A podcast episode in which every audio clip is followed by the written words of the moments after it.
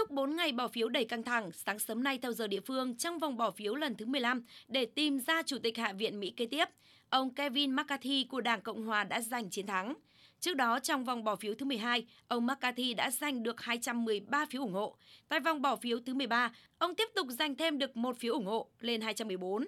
Và sau khi vòng thứ 14 vừa kết thúc, chính khách này đã nhận được 215 phiếu ủng hộ, chỉ thiếu đúng một phiếu ủng hộ nữa để trở thành Chủ tịch Hạ viện Mỹ.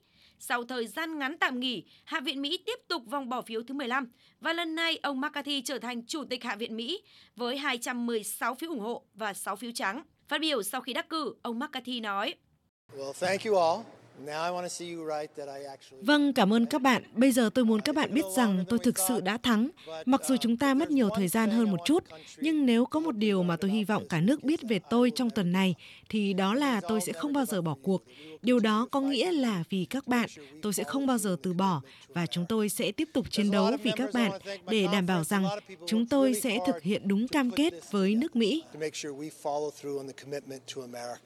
Trước đó, ông McCarthy đã thất bại trong các lần bỏ phiếu do những nghị sĩ theo đường lối cứng rắn của Đảng Cộng Hòa, đại diện chưa đầy một phần 10 số hạng nghị sĩ của đảng này, phản kháng chống lại ông, qua đó đẩy phe đa số mới tại Hạ viện Mỹ vào tình trạng hỗn loạn. Tuy nhiên, sau khi đưa ra nhiều nhượng bộ trong các vòng bỏ phiếu gần đây, ông McCarthy đã giành thêm được nhiều phiếu ủng hộ từ các nghị sĩ này. Theo một số nguồn tin, để giành chiến thắng, ông McCarthy thậm chí còn phải đưa ra nhượng bộ phi thường đối với một khối nhỏ những người cực hữu về điều khoản cho phép các nghị sĩ trong Viện Quốc hội được kêu gọi bỏ phiếu về việc phế chuất ông. Theo giới chuyên gia, việc nhượng bộ quá lớn này khiến quyền hạn của ông sẽ thường xuyên bị đe dọa bởi những nghị sĩ theo đường lối cứng rắn. Bởi vậy, dù được bầu trở thành Chủ tịch Hạ viện Mỹ, nhưng nhiệm kỳ của ông McCarthy có thể đối mặt với nhiều khó khăn. Ngay sau khi được bầu làm Chủ tịch Hạ viện, Công việc đầu tiên của ông McCarthy sẽ là tuyên thệ trước 433 thành viên khác của Hạ viện sau khi tất cả các thành viên mới tuyên thệ nhậm chức.